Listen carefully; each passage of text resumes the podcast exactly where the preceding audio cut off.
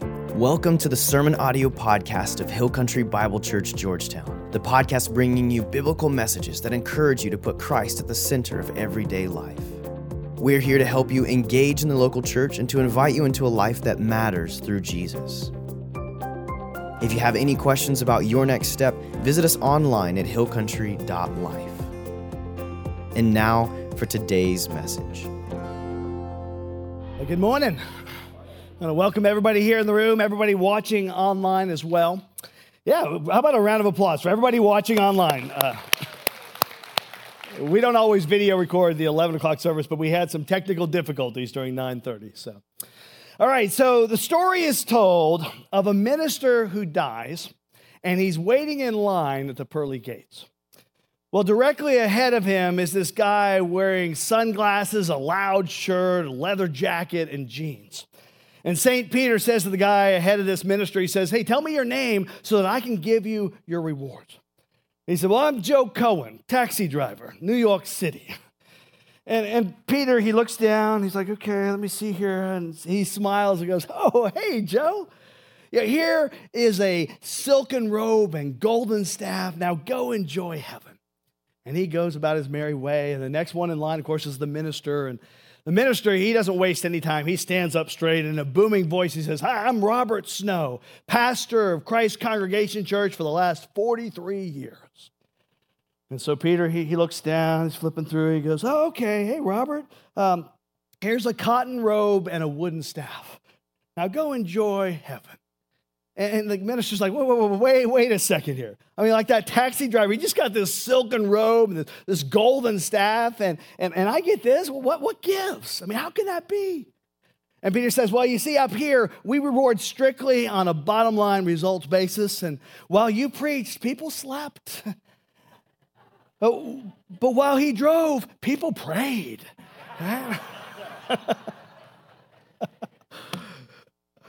All right, so so we're in this series about God's grace because we are a grace oriented church. And our key statement for the entire series is this salvation is by grace alone, through faith alone, in Christ alone. That's what we believe here. That's the message of what's known as free grace theology. And plenty of churches will give lip service to this particular creed, but sadly, very few really and truly mean it. Like they may say, well, yeah, salvation is by faith alone, but then they redefine that word faith to include some kind of works, something that you got to do to earn it, something you got to do to keep it. And so in this series, I'm explaining why this theology is so crucial and how it affects every aspect of the Christian life, not just how you enter into a relationship with God through Jesus Christ, but how you grow in spiritual maturity. Now, so far in this series, we've learned some really, really good news. God offers salvation to all mankind. And whoever believes in Jesus for forgiveness and eternal life becomes God's child, and their future in heaven is secure forever and ever. You can't ever lose that. Like, not by doing bad stuff, not by doubting, not by becoming an atheist, not by killing somebody. Like, nothing you can do can change the fact that God is giving you this free gift of eternal life. And if you want the biblical grounds for that, I would encourage you to listen to the prior messages in this series. Go online, check those out. And we also have a listing on our website of 150 passages in the New Testament alone that make this crystal clear. That once you put your faith in Jesus, you're forgiven, you're God's child, and heaven is secure. Well, that's some good news. Now, the bad news, if you want to call it that, is just because that's true doesn't mean you can go out and get away with stuff. We talked about this last week with the whole law of sowing and reaping, that people always reap what they sow. And that means if you sow good stuff here on earth, you're going to reap good stuff. God's going to reward you, maybe here in this life, uh, maybe in the next life. But if you just say, I'm just going to keep on sinning, I'm going to sow bad stuff, you're going to reap bad stuff. Maybe in this life, maybe in the next life. Okay? It's a very simple concept. And the reason this principle is true is because God is fair. God is a just God. You know, even in the case of our salvation, God is fair. Our sin, the Bible says, demanded a penalty be paid. And God didn't just overlook that, He didn't just set that aside. No, Jesus, God's Son, paid that penalty for us. And so, the only exception, if you will, from our perspective to this law of sowing and reaping is that Jesus paid the price for our salvation. That we sowed sin that was supposed to land us in hell, but Jesus paid the price for that particular sin, for that particular destination, if you will, that we didn't have to be separated from a perfect and holy God forever and ever. But even then, this whole law of God being just, this whole law of sowing and reaping was true. Jesus just reaped what we sowed. Now, all of this, it brings us to a key question. You may have wondered this yourself. How come we don't see all the consequences of our sowing right away? Like, why is this law of sowing and reaping not automatic, like, I don't know, the law of gravity? Right? If I decide I'm going to jump off a building, I'm going to learn pretty quickly what the consequences of that. I'm going to reap those consequences pretty quickly, right? Splat, game over. But but people, they do all kinds of terrible things. I mean, Christians and non-Christians, and, and oftentimes seem to get away with it. Like there are murderers, there are rapists, there are thieves, and, and oftentimes they don't even get caught. Now, how is that fair? And sometimes I think that's the reason people question if this whole law of sowing and reaping is even real. Well, there are a lot of answers to this, but let me start with this one God is a loving God. The Bible says that God is patient and slow to anger. God is slow to anger. And if you think about it, if God took us out the minute we did something wrong, you guys would all be out of here before this message is over, probably, right? I'd be preaching to an empty room. That would be really sad. Are you calling me a sinner? Okay, yeah, all right. I'd be with you, all right? I get it. Like if God just said, okay, sin equals death, you know, you're out of here. But a second reason we don't see this law of sowing and reaping, the consequences right away, is because a lot of the judgment is reserved for the next life. And that's true for believers and unbelievers. Romans 2 6 says this God will repay each person according to what they have done. Each person. So, first of all, when it comes to unbelievers, a lot of the sowing and reaping judgment that is reserved for a day known as the day of the great white throne judgment. And we're going to talk more about judgment next week and this particular judgment next week. But let me just read you the description of this. This is Revelation 20, 11 to 13. John says, Then I saw a great white throne and him who was seated on it. The earth and the heavens fled from his presence, and there was no place for them. And I saw the dead, great and small, standing before the throne, and books were opened. Another book was opened, which is the book of life. Well, the dead were judged according to what they had done as recorded in the books. The sea gave up the dead that were in it, and death and Hades gave up the dead that were in them, and each person was judged according to what they had done. So one day there's going to be this great judgment. Now, for unbelievers, that's called the Great White Throne Judgment. For believers, there's a Bema Seat judgment. We're going to talk more about that next week. But you just need to know that God has future judgment coming. And the Bible says that God is very, very patient with both believers and unbelievers. Look at 2 Peter 2 9. It says, The Lord knows how to rescue the godly from trials and to hold the unrighteous for punishment on the day of judgment. See, God holds off a lot of punishment on unbelievers until that great white throne judgment. Why? Well, God loves them and God wants to give them every opportunity possible to come to know Him. So He is being extra, extra patient. Second Peter 3 9 says this The Lord is not slow in keeping His promise. Are you talking about His promise to come back? He's not slow in keeping His promise, as some understand slowness. Instead, He is patient with you, not wanting anyone to perish, but everyone to come to repentance. He doesn't want a single unbeliever to miss a chance to put their faith in him, to come to know him. So not only is he holding off coming back until every last one gets a chance, he's also not just going to take them out the minute they do something wrong. Okay, but what about believers? Well, I think God operates in a similar way with us. He's patient, He's waiting for us to repent. And I also think a lot of the wrong that we do here on earth actually ends up coming back on us with trouble here on earth. And we talked about this last week that whole law of sowing and reaping. I believe that that's very, very true. You know, most sin has its own built in consequences. If I decide to go out and break the law of the land, chances are I'm going to get caught and I'm going to pay a penalty, or maybe I'm going to do time in jail. If we decide we're going to go out and be jerks to other people, well, that's going to result ultimately in a loss of relational connection.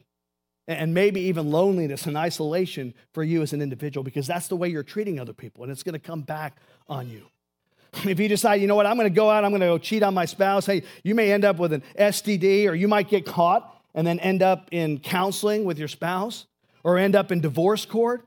Or maybe, and I know this happens to some people, you end up with children and grandchildren who then want nothing to do with you. I mean, a lot of sowing and reaping just happens naturally. I think it's kind of built into the system. It's all part of that law of sowing and reaping we talked about last Sunday. Now, what about the extreme cases? Okay. Occasionally, someone will come up to me and paint a picture like this. They'll say, Brian, here's where I struggle with, with free grace. Like that a person can just go out and put their faith in Jesus and then live however they please. You know, the Bible says, you know, that we get the Holy Spirit when we become Christians. And yet these people, they don't seem to show any evidence of the Holy Spirit in their lives.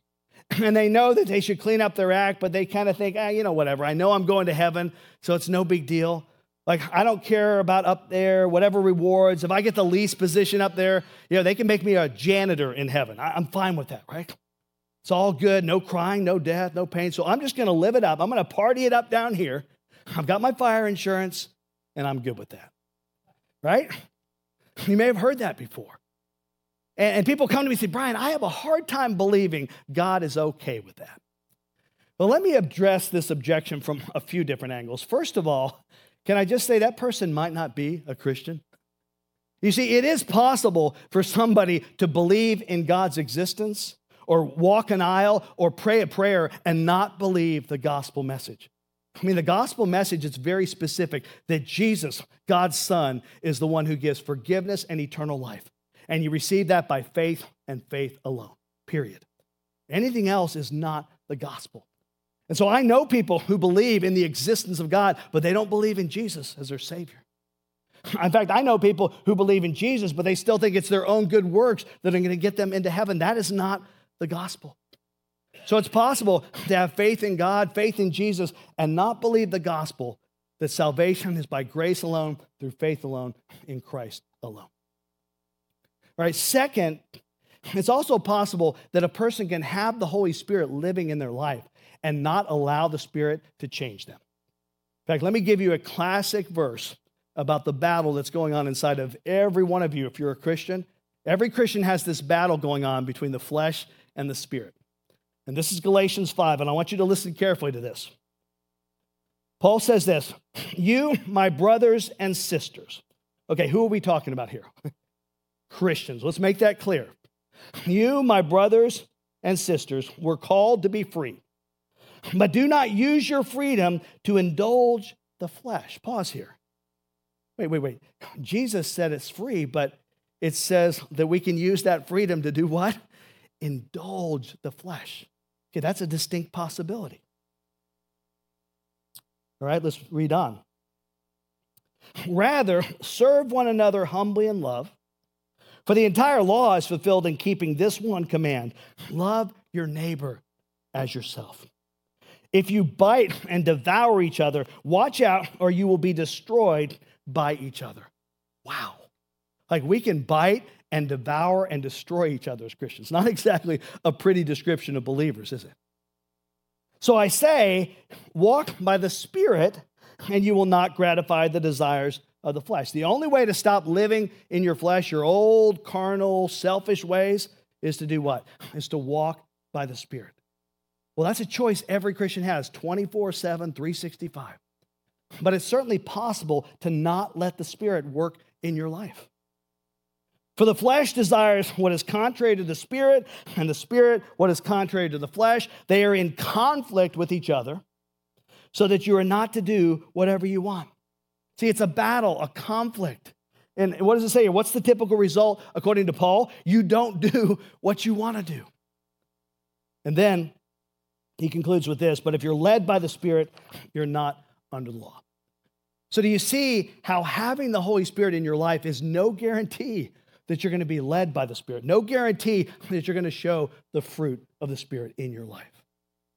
And so that's just a reality. And, and I would say the typical Christian life is kind of a mixture of doing some good things by the power of the Spirit and doing plenty of your old habitual sins by the flesh. Like it's a battle. and to say that a person is not a Christian because they're not doing enough good stuff or they don't desire to do good stuff, that's to contradict the clear teaching of Scripture here. There is a battle that's going on inside of every single one of us. And let me add one more crucial point here.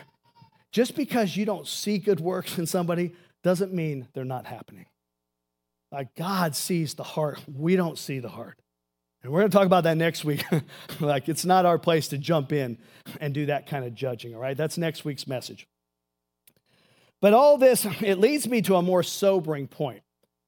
Like, if this whole law of sowing and reaping is true, which it is, we will reap what we sow. Could it be that sometimes God doesn't wait until heaven to even up the score? Like, I think every once in a while, if, if a Christian is just living in blatant sin, like, I don't care, God will say, All right, enough is enough. If a Christian's think, hey, I, I, can just blow off God, live however I want, and they're being a terrible witness to other people, sometimes God will say, hey, that's enough of that. You're coming home. Yeah, God will take you out. So I want you to hang on your seats here, okay? Because I'm going to actually walk you through three individual case studies in the New Testament where that happens. Now, these all involve Christians, and they all involve believers who are really and truly pushing the envelope. They are extreme cases, okay? Let's walk through these. Case study number one. It's a couple you may have heard of Ananias and Sapphira. Ananias and Sapphira. So here's the background. This is early on in the book of Acts. Church is just getting started. And the Holy Spirit's kind of setting some standards of conduct and behavior. This is how the church should operate. And there's this couple, Ananias and Sapphira, who decide it's okay to tell, tell a bald faced lie before God and the entire congregation. Like, not good. And just to give you some more background info here, the people in the early church, man, they were fired up about loving others. They were fired up about sharing what they had with others, just being generous. And in order to take care of the needs of the people in the church and in their community, they actually started to sell their property and their possessions and give the proceeds to the church to help those in need. I mean, that is an awesome thing that's going on here. And there's this positive momentum. Everybody's just giving and everybody's sharing, and it's all good. And we're going to pick up the story in Acts 5 1 to 11. Now, a man named Ananias, together with his wife Sapphira, also sold a piece of property. With his wife's full knowledge, he kept back part of the money for himself, but brought the rest and put it at the apostles' feet.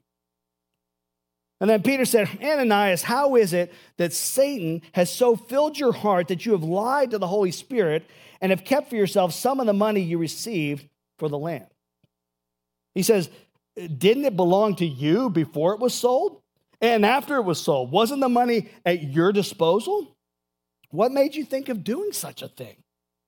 You have not lied just to human beings, like all these people in the congregation here, but to God. When Ananias heard this, he fell down and died. And great fear seized all who heard what had happened. Then some young men came forward, wrapped up his body, and carried him out and buried him.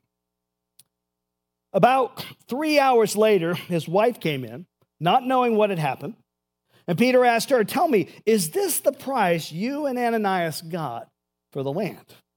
Yes, she said, that's the price. Peter said to her, How could you conspire to test the Spirit of the Lord.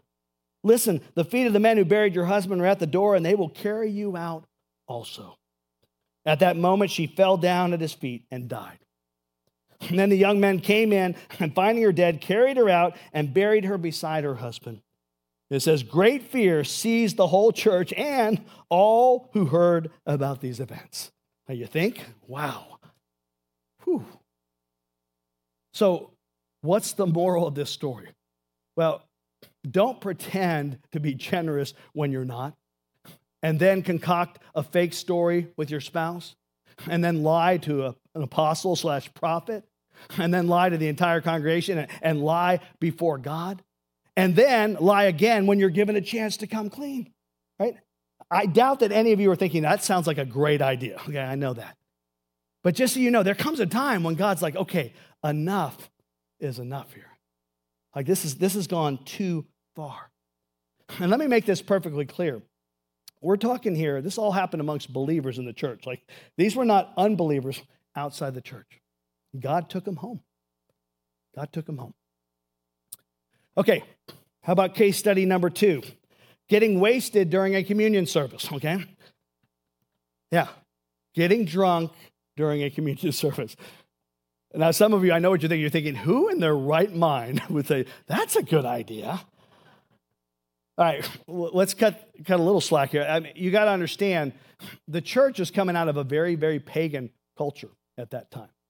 Right, they saw all kinds of, of wild things going on. In fact, this happened in the city of Corinth. If you know anything about Corinthians in the first century, okay, things were a little mixed up there. In fact, the worship in the temples to the pagan gods there included what were known as love feasts. And in these love feasts, they, they would get drunk and they would have sex with the various priestesses. No kidding.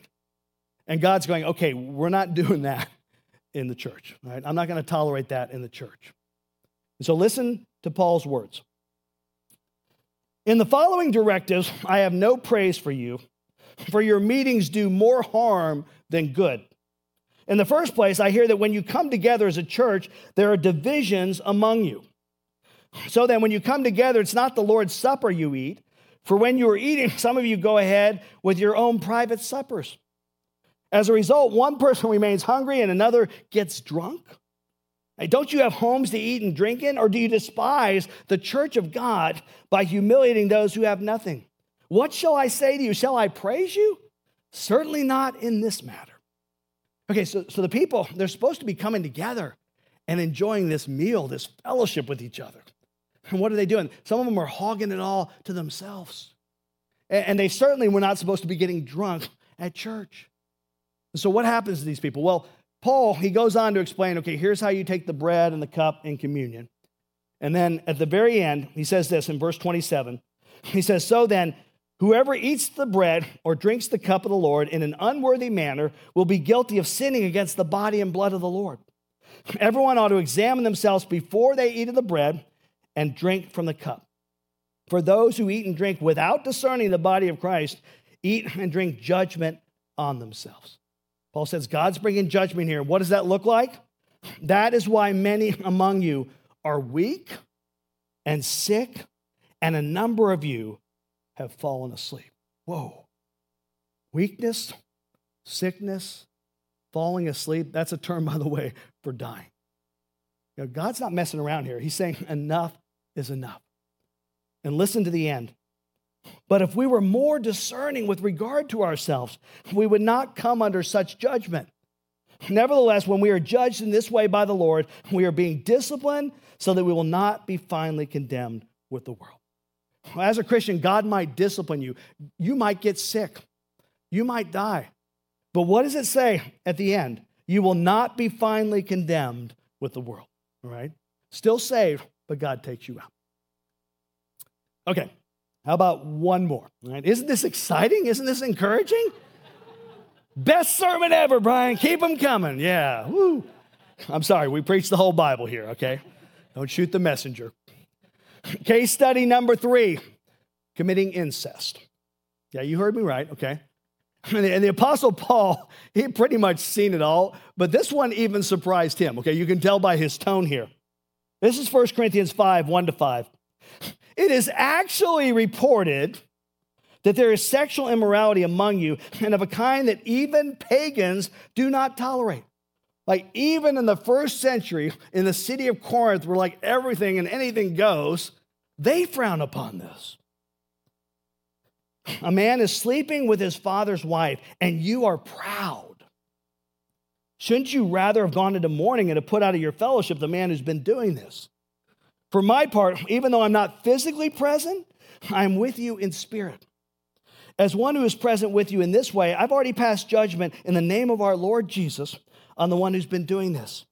So when you're assembled and I'm with you in spirit and the power of our Lord Jesus is present, hand this man over to Satan for the destruction of the flesh, so that his spirit may be saved on the day of the Lord.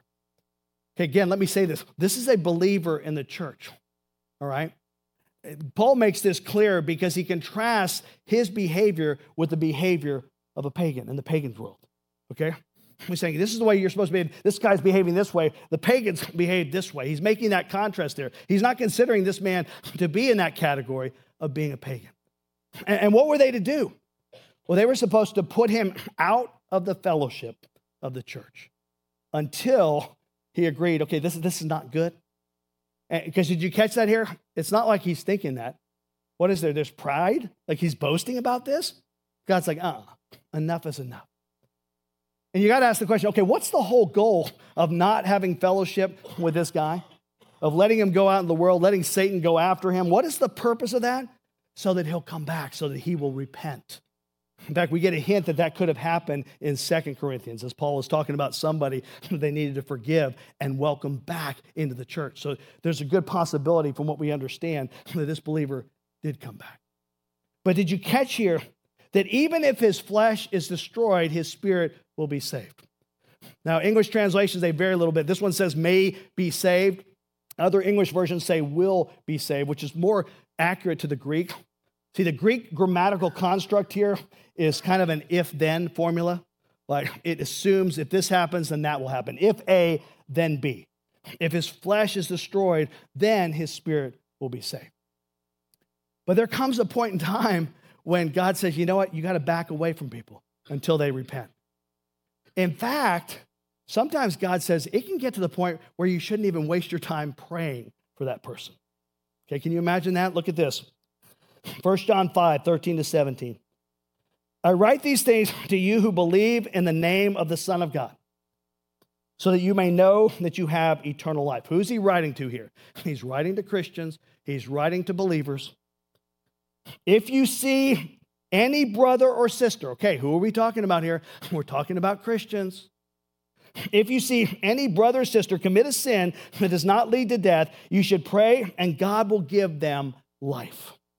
I refer to those whose sin does not lead to death. There is a sin that leads to death. I'm not saying that you should pray about that. All wrongdoing is sin, and there is sin that does not lead to death. Okay, so I don't know exactly what that sin is. No commentator really knows for sure. And as I thought about this, maybe the Holy Spirit has to just reveal that to you in that moment. Maybe that's how it worked. And we don't know what that would be, but it's important to note that there comes a time when God says, hey, that brother, he, he's on his way out of here, no stopping him. Very interesting. Now, if you flip over to the book of James, different context, but there's a little different instruction there. This is James 5 19 to 20. Look at this. James says, My brothers and sisters, if one of you should wander from the truth and someone should bring that person back, remember this Whoever turns a sinner from the error of their way will save him from death and cover over a multitude of sins. Well, isn't that great? We can actually step in and help a brother or sister in Christ. But I want you to notice here how seriously God does take sin. Like, we don't like to talk about this a whole lot because it's not fun, it's sobering, but it's real, people. It's very real. You say, well, why do I bring all this up in this series about grace? Well, it's because sometimes we in free grace circles are accused of being too soft on sin or that our God is too soft on sin. Not at all. Not at all. Does God want to make it easy for all people to come into a relationship with Him? Does God want all people to come to know Him and be a part of His forever family? Absolutely. He is a loving Father. We just read about that. He is not willing that any should perish. And he went the extra mile for us. He did the work for us. He sent his son, Jesus, to die for us on that cross, to pay the price in full for our sins. And he offers salvation from hell simply by believing Jesus' promise.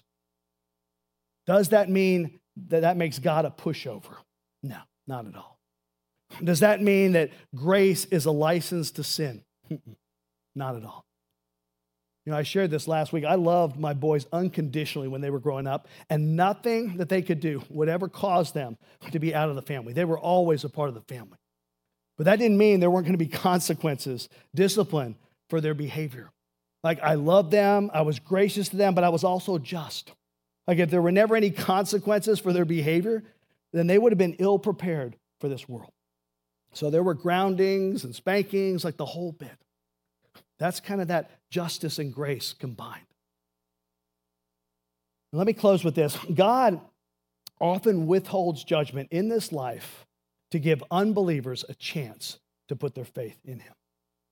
And God often withholds judgment in this life to give us as believers a chance to change our minds, a chance, as the Bible says, to repent. But if we as Christians just continue in blatant sin, just keep crashing ahead, keep doing that, there will be a loss of rewards and status in heaven. There will be discipline here on earth. I don't know what that will look like. Hopefully, it doesn't get to the point where it's like, okay, hand that man over to Satan or, or that God calls you home. But let me just say this from the standpoint of God's justice, don't put the Lord your God to the test, all right? And please, please, please hear me on this. These are extreme, extreme cases. Remember, God is a God of overwhelming love and grace. And He knows that we are what we say, imperfect people, right? We mess up all the time, and He is so gracious. Really, these are cases where people are deliberately thumbing their nose at God. But I share these as a reminder that God is just, and we believe that as free grace people. We just don't believe that God holds hell over people's heads in order to inspire them to good works. People, that is not the gospel. That's not the gospel. In fact, that is not good news at all. Let's pray. Lord, I want to thank you that in your word we see your whole character. And you are so loving and so kind, so patient, so gracious. That we can't even compare to your patience and your love. We would give up on people so quickly, judge people so quickly, condemn people so quickly, um, punish people so quickly, because we don't even begin to understand how loving and gracious and slow to anger that you are. So we praise you for that, but we also praise you that you never compromise your holiness, your righteousness, your justice, that you are perfectly just, that even in the case of salvation, we should have paid that price of being separated from you for all eternity, but Jesus paid that price for us. And how we thank you for that.